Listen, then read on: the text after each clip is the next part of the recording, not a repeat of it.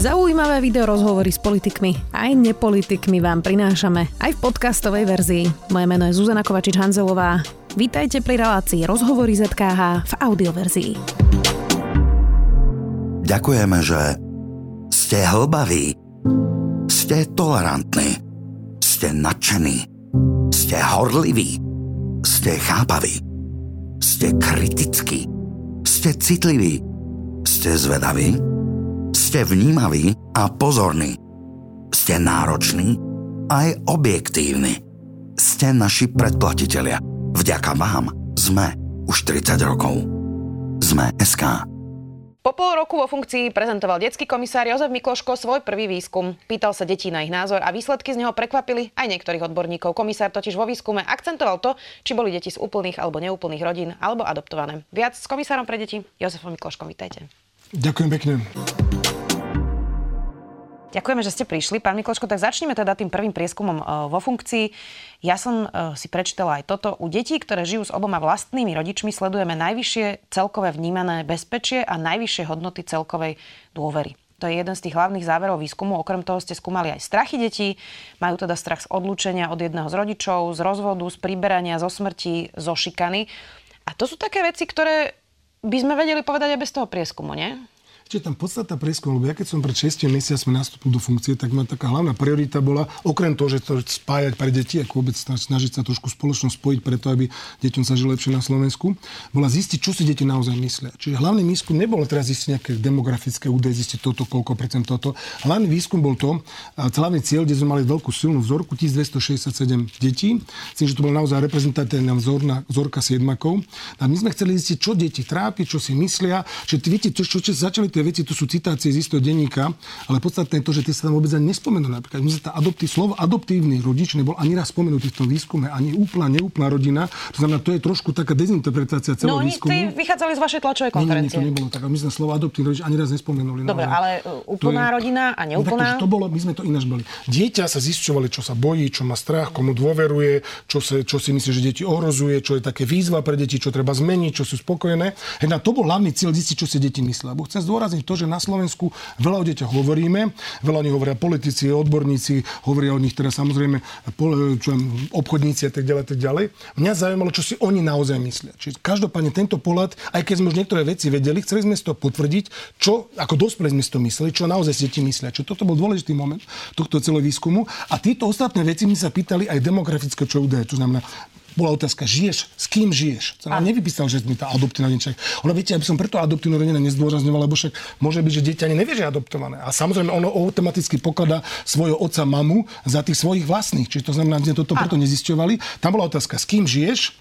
Potom bola otázka, že teda vôbec tak zákon si meste a tak ďalej, tak ďalej. Ale to boli len podporné otázky tomu, čo si deti myslia, aby napríklad, keď sme zistili nejakú fakt, sme si to mohli porovnať, čo si viac myslia tie Rozumiem, deti. dobre, ale v tom výstupe, ktorý ste uh, mali, hoci ste povedali, že ešte budete uh, prezentovať hlbšie ten výskum, že toto bol vlastne len taký uh, prvý nastrel, keď to tak môžem nazvať a prídete aj teda s nejakými hlbšími komentármi, e, tak tam nebolo to rozdelenie podľa e, typu školy, prospechu regiónu, ale podľa e, ako toho, čo, či sú teda v úplných alebo neúplných rodinách. Ako slovo neúplný sme to tiež ani raz nespomenuli. Viete, ono to bolo tak, že my sme naozaj sa ukázalo, rodina a deti to potvrdili, je pre nich extrémne dôležitá. Ako zdroj bezpečia, zdroj istoty, zároveň svojich rodičov poukázať najbezpečnejšie osoby pri sebe. Ale to vieme. To vieme, ale teda chceli sme počuť, či to aj oni myslia. Viete, to, to bolo dôležité zistiť.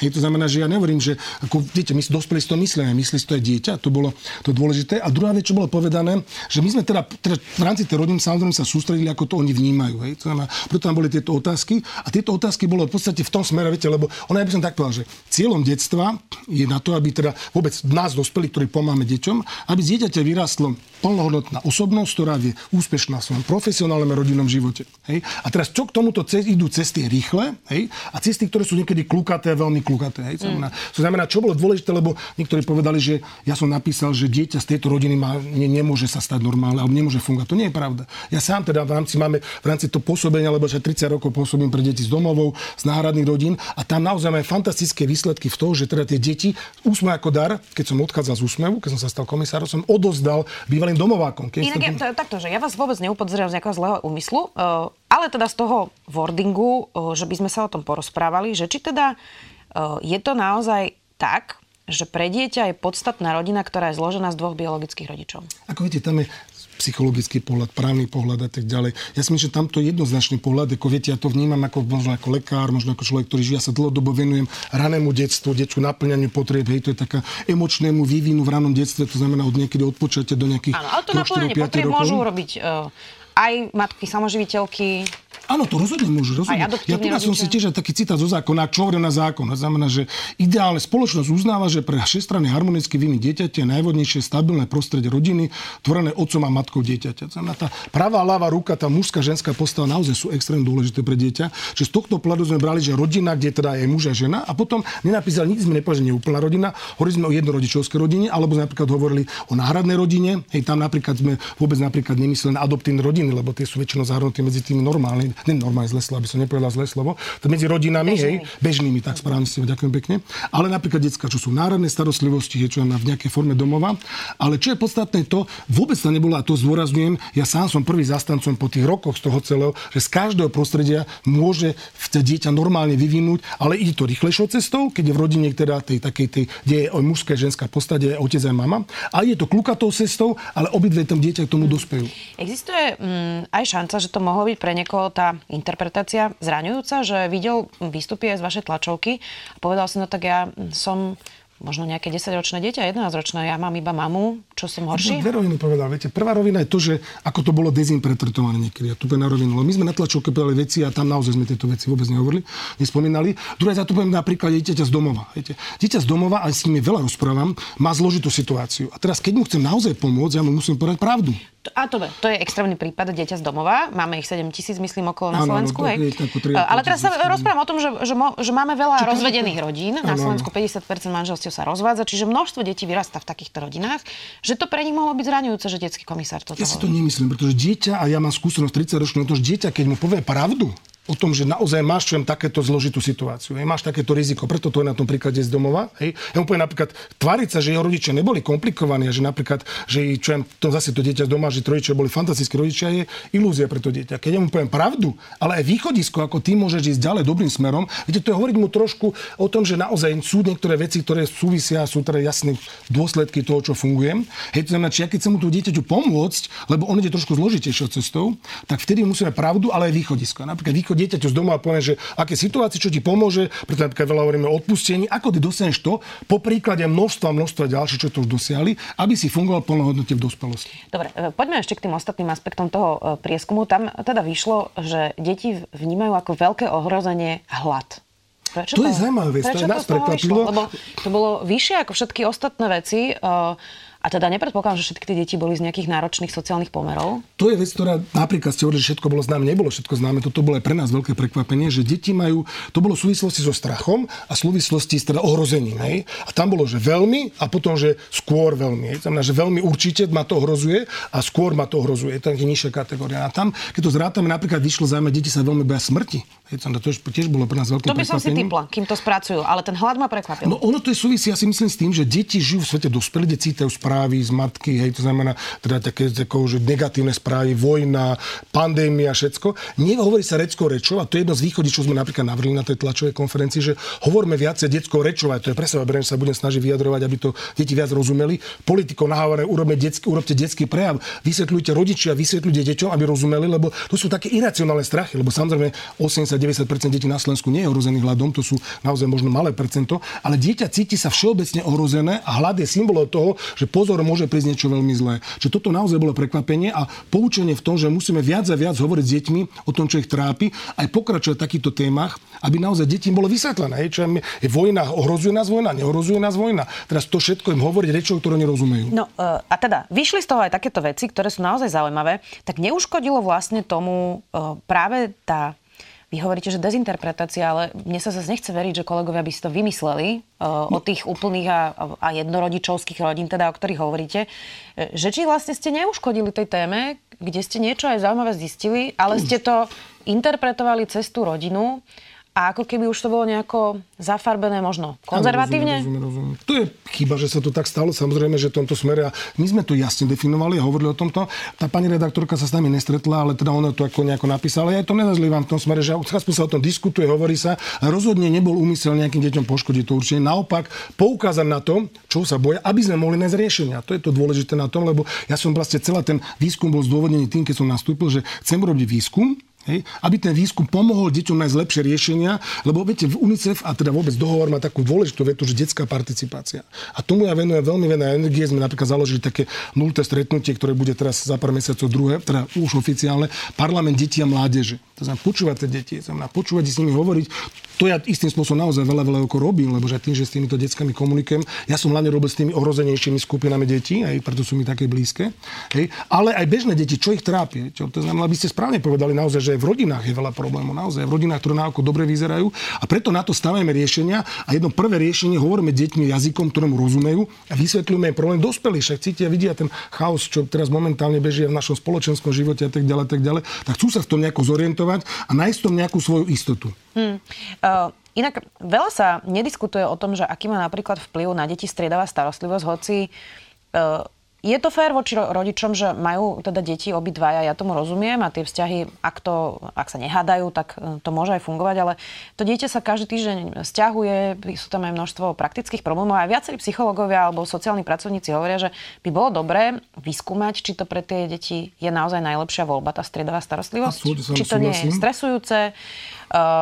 Tak toto by ste nechceli napríklad lepšie preskúmať? Určite by som to... Tak to bol úvodný výskum. Nehovorím, že budeme ďalšie robiť a nových spolupracovníkov a inšinné výskumy robiť a viac cieľene zamerané. Keď toto hovoríte, napríklad nás bude zaujímať a v tomto určite budeme robiť v krátkom čase nejaký výskum, či dieťa bolo ich názory vôbec brané v úvahu pri rozvode, lebo z nejakých iných, čo sme sa médií dozvedeli, že veľmi málo to deti vnímajú. A to pri striedavej starostlivosti je extrémne dôležité. Viete, ono to je to, že keď som došiel v aj teraz stále tak zhruba až 90% podnetov sú rodičovské rozchody, rozvody, istým spôsobom také komplikované vzťahy. Áno, áno. A tam deti na to veľmi doplácajú. Čiže jedna z vecí, čo som ja vtedy aj povedal, je, že prejsť od od týchto konkrétnych podnetov k systému. Preto už napríklad máme dve skupiny pracovné. Školy cudcov?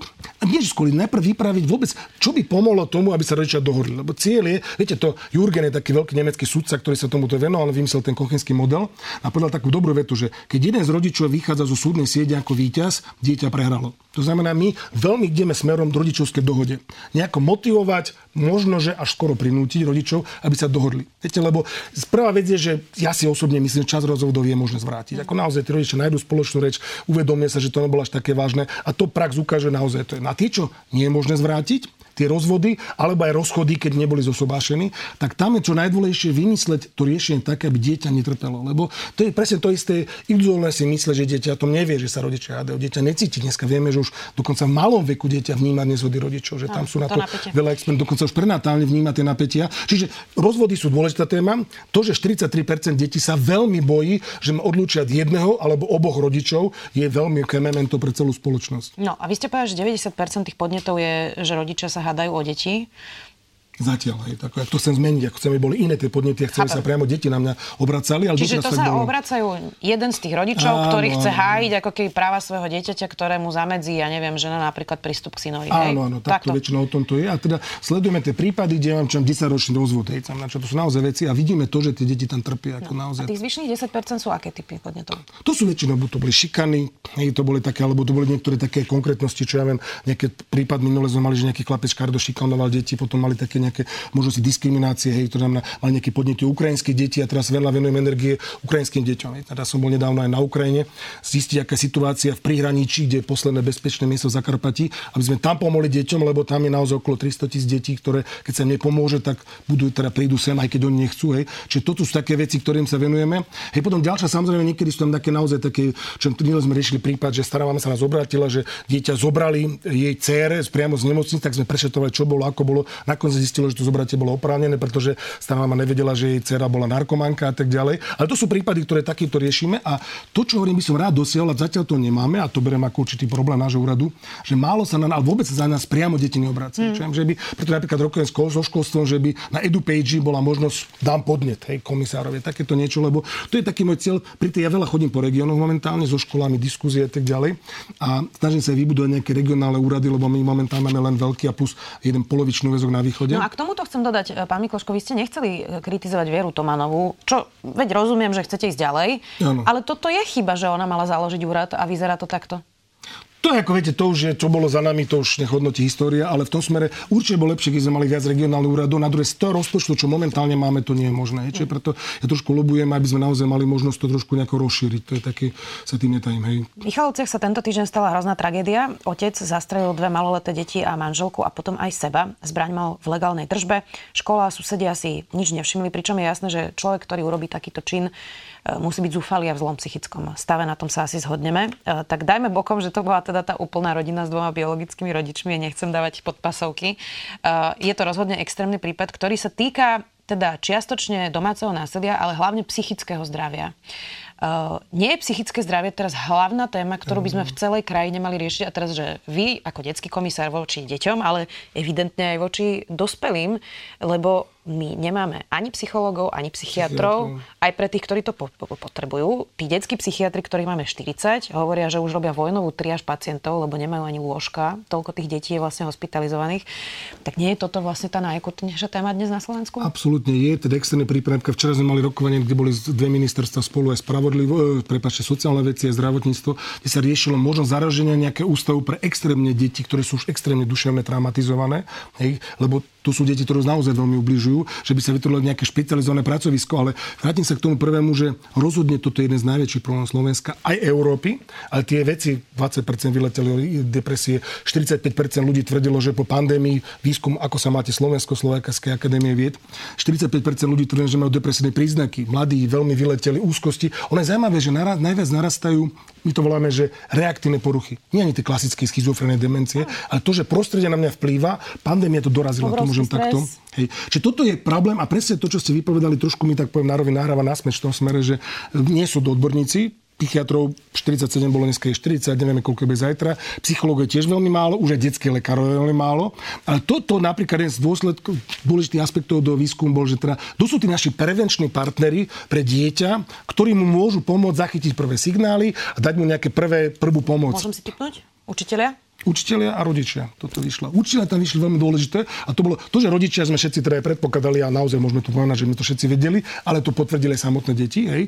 A učiteľia to nás veľmi teda pozbudilo v tomu, že učiteľ je veľmi dôležitá, podceňovaná, nedocenená funkcia na Slovensku. To znamená, že my už teraz plánujeme nejakým spôsobom nejakú takú možnosť ich čo vám školiť, chodiť medzi nich, rozprávať o tom, ako zachytiť prvé príznaky, ako zachytiť to, že dieťa naozaj potrebuje pomoc, ako dať prvú pomoc tomu dieťaťu, lebo samozrejme nie je odborník na duševné zdravie, ale môže pri výrazne pomôcť tých prvotných štádiách, viete, lebo ono, tá pomoc v začiatkoch, má oveľa väčší dopad ako pomoc, keď už dieťa je v problémoch a tá naozaj tie úzkosti, depresie idú veľmi dole v celej Európe. Naozaj. Hmm. Potom je tu ešte tá téma tej chudoby alebo toho ohrozenia hladu. Disproporčne, najmä vo vylúčených komunitách. Od pani Tomenovej sme žiadnu aktivitu voči romským deťom nevideli. Nemala by byť aj toto jedna z hlavných agent detského ombudsmana, ich prístup k vzdelaniu, diskriminácia, 100%, 100%. hlad. Lebo toto sú deti, ktoré sa na vás zrejme vďaka tým bariéram, ktoré majú v spoločnosti, nikdy neobratia. Či by ste nemali proaktívne toto mať ako hlavnú Určite. Agendu? Konkrétne príklad sme zistili, že v Michalovce v jednej lokalite padla bytovka, žilo vyše 100 ľudí v jednej jedálni vyše 4 mesiace, tak som zvolal taký okrúhly stôl, kde sa stretli primátor, kde sa stretli ľudia okolo, okresný úrad a tak ďalej, poradcovia premiéra a riešila sa téma, ako tomuto pomôcť aj krátkodobo, aj dlhodobo. My máme, behom týždňa máme stretnutie práve s e, týmto pánom splnomocnencom pre rómske menšiny, lebo to naozaj s vami súhlasím, tá situácia je až, ako to je obrovská výzva pre celé Slovensko. Ako aj chudoba, ale aj rómske komunity. Lebo to je tie, že deti tam žijú, za to nemôžu za svoju situáciu a treba im akutne pomôcť, lebo naozaj tá podmienky života sú veľmi, veľmi zlé. A tí to... dospelí boli tiež pred tým deťmi a tak sa to točí dokola stále? To je áno, tie riešenia ako spraviť, to zase prepáčte, ale zase to tak poviem na rovinu, ako to, čo pozeráme úspešné rómske projekty, zase to ide cez rodinu. To znamená, hej, to znamená, že dávať dokopy rodinu, lebo samozrejme to u nich je to dvojnásobne dôležité u Rómov a to trošku samozrejme obnovať ich tie tradičné veci. A týmto spôsobom sa dajú, je grekokatolická rómska misia v Prešove a okolí urobila veľmi, veľmi zaujímavé veci a veľmi veľké posuny. Je to dlhodobý projekt a je to projekt, ktorý je zameraný hlavne na rodinu. Oni to robia aj cez vieru, je to na rovinu. Áno. Tak o mama to robí aj bez viery To je napríklad. výborné. O mama je tiež výborná, je to naozaj veľmi dobrá vec. Vy ste prišli z prostredia detských domovov, tam je tiež dosť veľa problémov, o ktorých sa veľmi málo rozpráva. Hovorili sme, že je tam asi 7 tisíc detí. E, Od sťahovania dieťaťa, ktoré niekedy za rok zmení ten domov z jedného konca republiky na druhý, nikto tomu to nevysvetlí. Robí sa to preto, že kapacity sú tých detských domovov proste e, rôzne. Musí meniť zázemie, je to stresujúce, je to nové prostredie, až po to, e, že tie deti sú často na utlmujúcich liekoch, až po ich umiestňovanie do nevhodných škôl, do špeciálnych škôl a podobne. Tak nie, sú, nie je to prostredie detských domov tiež priestor, kde by detský ombudsman mal mať naozaj jednu z tých agent. Vy to poznáte dobre, predpokladám. Rozhodne, áno, rozhodne súhlasím. To ešte celkové tie zraniť, najzraniteľnejšie deti treba najviac venovať, tým súhlasím. Ono to je tak, že systém je, myslím, že navrhovaný dobre, ako na Slovensku, však ja som bol pri tých reformách a si myslím, že naozaj je navrhovaný smerom pozitívny. Ako je beží prax, ako beží jednotlivé problémy, to je pravda. A plus, ako sa zvyšujú kapacity, ktoré už nestihajú momentálnemu tlaku. Viete? Lebo ono zakarpujem to, že napríklad je na, v detských domovoch detí, čo je takmer, čo sa to ukázalo v tých výskumoch, až polovica je, keď by sa pracovalo viac s tou rodinou, tak, Tak by sa môžu nemuselo vrátiť domov. Presne tak. Lebo v detských domoch sú len 2% sirôt, to znamená, až 1 až 2%. To všetko ostatné majú rodičov. To znamená, veľmi dôležité sú, ako teraz to ešte úsma robil sa to volá, teraz to je v ústrede práce, robí sa to volá, že stretnutie rodinných kruhov. To znamená pomoc dieťaťu širokou rodinou. Hej, ale základ je prevenčná práca, aby sa viac pracovalo s deťmi v prevencii, aby nemuseli zo domova. Tomu rozumiem, to je tá dlhodobá. Ale teraz tá akutná je napríklad akože um, tie utlmujúce lieky, tie štatistiky sú šialené. Je, tie deti, ako, ja rozumiem, že môžu mať problémové správanie, pretože si evidentne prešli mnohými traumami, ale výsledkom by asi nemalo byť, že budú celý život na liekoch. Áno, s tým súhlasím. To je problém taký ten školsko-zdravotnícky, a teda sociálno-zdravotnícky, lebo na, na samozrejme lieky ordinujú lekári, a nie teda v detskom domove, to oni za to nemôžu, ak má dieťa lieky. Ale je pravda, deti dostávajú málo terapie. Je tam organizačne, keď má jedna pani vedúca, teda vychovateľka na, na starosti 8 až 10 detí a jedno je tam naozaj čo je extrémne agresívne alebo extrémne nejakým spôsobom traumatizované, ak ste to správne povedali. Má tu veľmi zložitú situáciu, ale tuto naozaj je dôležité jednak začať viacej pracovať v teréne, aby detí bolo menej. To znamená, čo bohužiaľ reálne momentálne hrozí, že bude menej detí, skôr sa pripravíme na väčšie kapacity. Hej, ale bohužiaľ to je realita, ktorá nás teda nejakým spôsobom obklopuje. Ale čo chcem povedať naozaj je to, že detský domov väčšina ľudí je kvalitných, naozaj to zdôrazním. Len ten systém treba nastaviť tak, aby pomohol, a teda aj tú konkrétnu prax, aby sa pracovalo s rodinou, pracovalo viac s rodinou a tým pádom by sa mohol odbremeniť ten systém. Hej. Viete, ono to súvisí s tou chudobou, čo sme hovorili.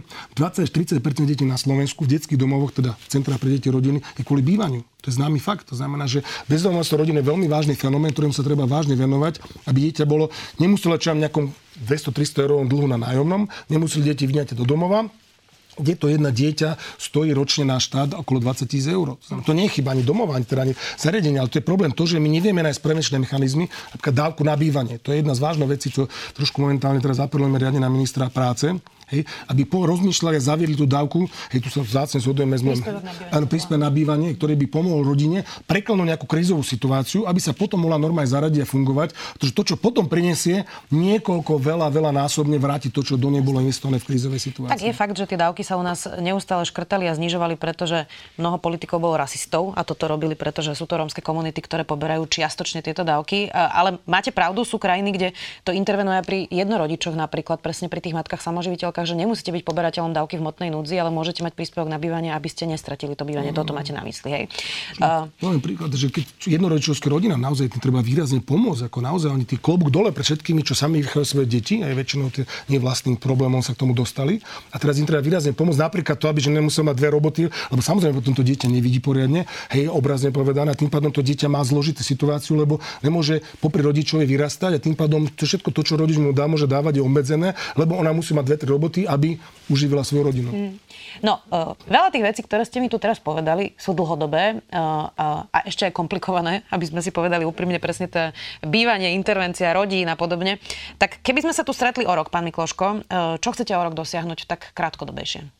Tak hovorím, v tom duševnom zdraví naozaj vytvoriť nejaký systém, taký ten prevenčný, ktorý pomôcť vytvoriť nejaké, teraz robíme nejakom vzdelávaní, čo by sme práve títo rodičia, učiteľia, to je, a samozrejme ale ostatní v tomto smerom. Hej. Čo týka chudoby, tak tam sú dve roviny. Jednak takú zaujímavú vec, teraz napríklad sme oslovili zo pár podnikateľov, ktorí majú skú takéto sociálne cítenie, že by sme vytvárali nejaké spôsoby zamestnanosti práve týchto rizikových skupín. Hej, to máš, lebo matky samoživiteľky. Matky samoživiteľky, rodiny v krízovom stave. Hej, na to môže byť aj rodina, ktorá kde potrebuje nejaké, samozrejme vychádzalo viac v ústrety, aj do rómskej komunity, čo toto spojiť nejako vytvoriť z toho nejaké systémové riešenie, lebo zatiaľ je to také, viete, lebo vždy je najlepšie, keď ale tá rodina sa... Ale nemohol robiť detský komisár, nie? Súhlasím s vami, že teda, nie že takto, že to nie je naša hlavná iniciatíva, ale ja môj, teda vidím svoju takú úlohu spájanie ľudí. Hej, to na spájanie, to je, ja tu si to hneď, ako keď ma zvolili takú svoje také motto, že spojíme sa pre deti, hej, lebo aj to, jak ma zvolili, že napriek spektrami bolo také zaujímavé, hej. Ale čo chcem povedať, že toto, ja sa snažím to, ja budem to realizovať, ale spojiť sa tie ľudí, vytvoriť túto platformu a vytvoriť určitú spoločnú silu, ktorá by tu pomohla zrealizovať. Hej.